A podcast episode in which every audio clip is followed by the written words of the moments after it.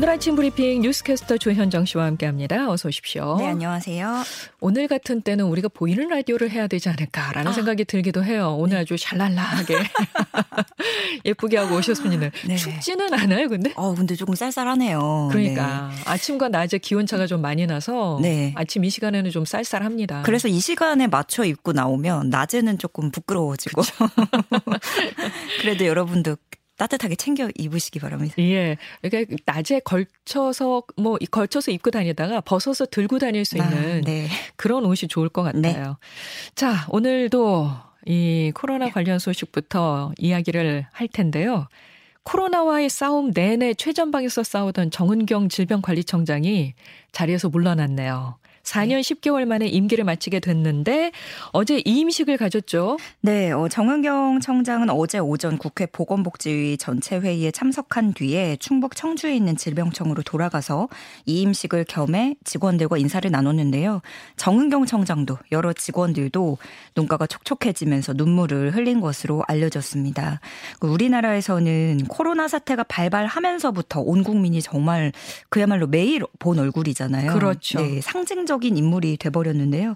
그 사이에 질병관리본부는 질병청으로 승격을 하기도 했고 어, 시간을 돌이켜서 곱씹어 보면 정은경 청장 지금 머리카락이 익숙하지만 한때 그, 어, 점점 흰머리가 늘어난다. 그게 눈으로 보였어요. 네네. 네. 그랬었고, 네. 또 시간을 아끼기 위해서 머리를 싹둑 자르고 나타나기도 했었죠. 정말 다 다단했네요. 네네. 네.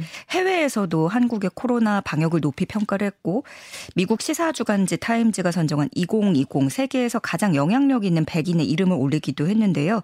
직원들 사이에서도 꼼꼼하다, 방역, 음. 국가 보건 외에는 아무것도 없는 사람이라는 평가를 들어왔었습니다. 물론 음, 비판이나 쓴소리도 감내를 해야 됐고 부침이 많았지만 국가 위기 속에서 같이 고생하고 싸웠다는 부분에 대해서는 이견이 없을 것 같고요. 정은경 청장은 공직자로서 코로나 위기 극복에 기여할 수 있어서 감사했다는 말과 함께 질병청의 정책 연구 개발 중요성을 강조하기도 했습니다. 자, 그리고 새로운 질병관리청장이자 윤석열 정부의 초대 질병관리청장으로 백경란 삼성서울병원 교수가 임명됐죠. 네. 백경란 신임 청장은 감염내과 전문의로서 2016년 메르스 유행 당시에 삼성서울병원에서 감염병 대응을 주도하고 코로나 유행 초기 감염학회에서 의견을 개진하기도 했습니다. 백경란 청장은 향후 질병관리청의 운영 계획으로 감염병 컨트롤타워 역할 재정립, 국가연구개발 중추기관으로 발전, 보건의료 R&D 연구개발 강화, 글로벌 위상 강화 등을 제시했습니다. 우선 축적된 빅데이터를 활용해서 방역의 과학적 근거를 생산하고 이에 기반한 방역 정책을 수립하겠다고 약속했습니다. 세부적으로는 연구 개발과 인프라 투자를 늘려서 질병 정책 연구를 확대하고 영유아 로타바이러스 백신 등 국가 예방 접종 지원 사업을 늘린다는 내용이 들어 있고요. 또 코로나에 대해서는 재유행 대비에 필요한 추가 접종도 차질 없이 준비하겠다고 밝혔습니다. 네. 시민들의 이동량이 코로나 발생 이전 수준으로 돌아갔다면서요? 네, 보건복지부 중앙사고수습본부가 통신사 휴대전화 이동량 자료를 분석한 결과입니다. 그러니까 한 통신사 이용자가 실거주하는 시군구 외에 다른 지역, 다른 시군구를 방문해서 30분 이상 체류한 경우를 이동 건수를 집계한 방식으로 이루어졌는데요. 지난주 전국 이동량은 2억 6,075만 건. 2년 전 같은 기간보다 불과 1.6% 적은 수준이었습니다. 거리두기 해제 2주차였던 4월 마지막 주의 전국 이동량은 2019년과 비교했을 때 10%가량 적었었는데요. 어, 어린이날 연휴가 있던 5월 첫 주가 되니까 오히려 그때보다 1.3%가 더 많아져서 처음으로 코로나 이전 수준을 기록했습니다. 네. 뭐 외식하는 비율도 늘어났다고 하고 이렇게 이동량도 코로나 발생 이전 수준으로 돌아갔다고 하고 정말 일상 회복의 음. 느낌이 많이 나네요. 네. 그래도 여전히 조심하고 있지만은요. 맞습니다. 자, 57조 원이라는 거금이 증발하면서 수많은 투자자들의 속을 태우고 있는 한국산 암호화폐 루나와 테라 어, 투자자들이 발행사 대표인 권도형 씨의 재산 가압류를 신청하기로 했다는 소식입니다. 네, 어, 암호화폐 그 코인을 하지 않는 분들도 지금 하도 난리라서 루나 테라 이름을 들어보셨을 것 같은데요. 일주일 사이에 가격, 가격이 급락하면서 57조 원이 영원이 된 거품같이 사라진 암호화폐입니다. 손실을 본 국내 피해자만 20만 명으로 추산이 되고 있고요. 폭락으로 손실을 본 투자자들이 권도영 씨를 고소하고 재산 가압류를 신청할 예정이고 또 이와 별도로도 온라인 카페에서도 고소 움직임이 일고 있습니다. 피해자들이 모인 카페 회원만 수천 명이 지금 있고요. 어, 온라인에서도 의견이 분분합니다. 이게 피해자가 아니라 투기꾼, 도박꾼 아니냐. 투자는 본인이 선택한 것이다. 라는 지적도 분명히 있습니다. 네. 그렇지만 이미 일각에서는 이 루나의 거래 알고리즘을 두고 사실상 이거는 폰지 사기, 다단계 금융 사기다라는 지적이 진작부터 나오기도 했었거든요. 어. 어, 그래서 또 한편으로는 이건 작정하고 자산 빼돌리고 손턴 건데 가압류는 당연한 거다. 개미들 눈에서 피눈물, 피눈물 나게 한 사기꾼이다. 라는 의견이 또 지배적입니다. 한편 한동훈 법무부 장관이 지시한 여의도 저승사자라고 불리는 금융증권범죄 합동수사단이 오늘 공식 출범하는데요. 네네. 이 합수단의 1호 수사는 대규모 투자자 피해를 양산한 이 한국, 한국산 가상화폐 루나테라 사건이 될 것이라고 합니다. 네. 정부의 2차 추경안을 들여다보니까 1차 추경에 비해서 4,464억 원 규모의 지역 교통 SOC 예산이 감액된 것으로 파악됐다고 합니다. 국회에서는 오늘부터 예산결산 특별위원회 회의가 시작이 되는데요. 이게 핵심 쟁점이 될 것으로 보인다고 하죠. 네, 기재부의 2차 추경안 지출구조 조정 세부 사업 내용 및 부처별 사업수 증감 규모 자료입니다. 그게 일전에도 그 코로나 손실액 보전을 결정했을 때 예산 마련 방안으로 지출 구조 조정을 예고한 바 있었는데요. 어, 각 분야의 사업에서 예산이 감액된 것을 확인할 수 있었습니다. 국토교통부 소관 사업이 1조 9천여억 원으로 가장 많이 감액이 됐고요. 국방부에서 1조 600여억 원, 방위사업청 5,500여억 원, 고용노동부 4,400여억 원, 농림축산식품부 4천여억 원 가량입니다. 한편으로는 지방선거를 앞둔 후보자들이 화대장 놀랐는데요. 네. 어, 지금 각 지역 후보자들이 그 지역별 수건 사업을 내세우고 있죠. 그래서 이 지역별 교통 SOC, 지역 인프라 사업에 쓰일 예산이 확 줄어들면서 여야를 막론하고 지역 민심이 흔들릴 것을 우려하는 상황이 됐습니다. 네. 어쨌든 오늘부터 열릴 국회 예결위 회의에서는 지출 구조 조정을 둘러싼 심의가 본격화될 것으로 보이는데요. 특히 국방 방위비와 고용노동부 예산 등이 대거 잘리면서 치열한 논의가 펼쳐질 것으로 전망됩니다. 네.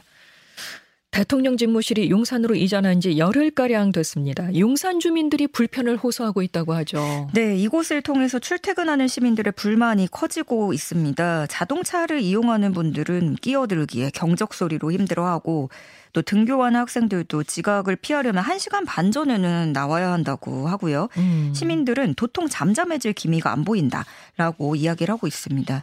특히 여러 집회까지 이제 용산 근, 근처로 옮겨오면서 부근이 더 혼잡해졌는데요. 대통령 출퇴근 시에는 뭐 이동이 신속하게 이루어진다고는 하지만 온라인에 보면은 여러 글들이 이렇게 토로하는 글들이 올라오면서 또 온도차를 보이는 것도 현실이고요. 맞습니다. 예, 그리고 이게 이동 대통령이 이동할 때 그 당시의 시간뿐만이 아니라 연쇄적으로 도로 통제가 이루어지다 보니까 뒤로 오는 차들까지 나비 효과로 음. 어, 불편함을 호소를 하고 있고 경찰도 사실상 이 도로 통제하고 경호 부담이 가중이 되면서 고초를 겪고 있기 때문에 이를 지적하는 목소리가 커지고 있습니다. 네. 어, 정은경 본부장 퇴임이 저희가 어제라고 얘기를 했는데 17일이었네요. 아, 예, 어. 이임식을 가지면서 네네. 음, 어제는 인사를 나누고 아, 네. 알겠습니다. 네. 네. 자, 한 골프장 인근 주택 단지에는 집으로 골프공이 날아 들어와서 주민들이 위협을 받고 있다고 합니다. 이거 너무 위험한 거 아닌가요? 어, 이게 상상만 해도 아찔한 일인데요. 아찔합니다. 예, 예. 강릉의 한 골프장 인근 주택 단지에서 실제로 벌어지고 있는 일입니다. 주택 단지와 골프장을 개울을 사이에 두고 마주하고 있는데요. 어, 무려 그 불과 10, 10여 미터밖에 떨어져 있지 않습니다. 상당히 가까이 붙어 있고 한 달 동안 집 근처에서 수거한 골프공만 100여 개에 이릅니다. 다행히 아직까지는 인명피해는 없었는데 이미 주택 외벽과 차량이 골프공에 맞아서 손상을 입었고요. 그러면 이게 사람이 맞지 않는다는 보장이 없는 거거든요. 그럼요. 네네. 그래서 주민들은 집에 있어도 문 밖을 편히 나오지 못하고 개인적으로 천막을 사서 설치한 집들도 있고요. 골프장 측이 예산 4억 원을 들여서 안전망 설치를 추진하고 있다고는 하는데 주민들로서는 불안할 수밖에 없는 음. 상황입니다. 그래서 지금 전국의 골프장이 해마다 꾸준히 늘고 있거든요. 500여 곳을 넘어섰고 이제는 골프장 주변에 완충 구역을 확보하는 것에 의무화할 필요성이 제기되고 있습니다. 네. 아유, 사람이 다치는 일은 절대로 없어야죠. 네. 예. 사업장에서 성차별을 적극 시정하지 않는 사업주에게는 최대 1억 원의 과태료를 부과한다는 소식입니다. 네, 앞으로 고용상 성차별과 직장 내 성희롱에 대한 정부 조치가 강화됩니다. 그동안에는 고용상 성차별에 대해서 노동부가 사업주에게 벌칙만 부과를 했었는데요. 이제는 과태료와 함께 차별적 처우를 중지하게 하거나 근로 조건을 개선하고 또 적절한 배상을 명령하는 등의 시정 조치를 하게 됩니다. 성차별을 당한 노동자는 전국 13개 지방노동위원회에 시정을 신청할 수 있고요. 시정명령을 이행하지 않는 사업주에게는 최대 1억 원의 과태료가 부과됩니다. 성희롱 피해를 신고했다가 도리어 피해자가 부당한 처우를 받는 경우도 많았는데 사업주가 이에 대해서 적절한 조치를 하지 않았거나 불리한 처우를 한 경우에도 역시 같은 신청을 할 수 있습니다. 네. 물가가 오른다는 소식은 계속 전해드렸는데 이번에는 편의점에 김밥, 도시락마저 오른다고 네. 하죠. 이게 정말 음. 상대적으로 좀 편안한 네, 끼니였는데 그랬죠. 조금 예. 저렴하게 먹을 때 편하게 접근할 수 있는 음, 식품들이었는데 그러니까요. 예, 두 군데 계열사 편의점들이 간편 음식의 가격을 일제히 올리기로 했습니다. A 편의점은 오늘부터 김밥, 주먹밥, 덮밥, 햄버거 등 24종 가격을 100원에서 200원 올리는데요. 4에서 10% 수준 오르는 거고요. 뭐 전주 비빔 삼각김밥이 1,000원에서 1,100원이 되고 불고기 버거는 2,400원에서 2,600원이 됩니다. 네. B 편의점은 이미 가격을 올렸는데요. 샌드위치, 김밥, 도시락 등 14여 종의 가격이 최대 10% 가까이 올랐습니다. 이게 원자료 원재료값 상승으로 인한 물가 압박이 점점 심해지고 음, 네. 있는데 이렇게 다 오르는 가운데 혼자서 가격이 떨어지고 있는 것도 있어요. 네, 기이하게도 그런 게 있는데요. 바로 한우입니다. 한우가 네네. 값이 네. 내리고 있어요. 원래 비싼 음식으로 통하는데요. 네. 식용유도 오르고 밀가루도 오르고 빵 가격, 돼지고기 가격도 다 오르는 상황에 한우 가격만 다른 움직임을 보이고 있습니다. 지난달 한우 지육 평균 도매 가격은 1kg당 19,312원이었는데요. 6개월 전하고 비교를 하면 9%포인트 내려간 금액입니다. 네. 이 원인은 농가들이 앞다퉈서 사육 두수를 늘렸기 때문으로 분석이 되고 있습니다. 그러니까 코로나 사태 이후에 소고기 값이 높아 높아지자 농가들이 생산을 지속적으로 늘린 겁니다.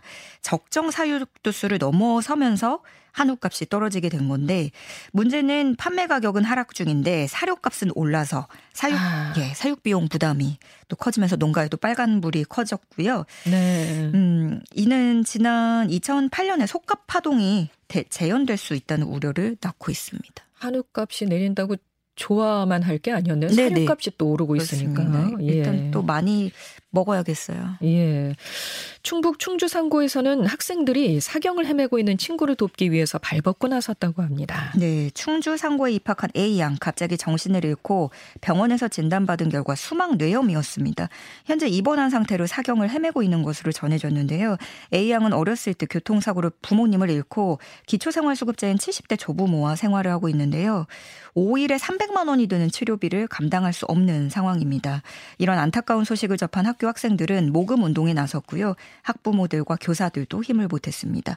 아르바이트로 번 돈을 모두 기부한 학생도 있었고요. 네. 학생들은 이렇게 모금한 600만 원을 A양 집에 찾아가 조부모에게 전달했고 어서 빨리 일어나 같이 학교를 다니자고 전했습니다. 네. 도움의 손길이 이어지면서 충주 상고와 같은 재단 소속인 미덕중과 중산고도 모금에 나서기 시작했습니다.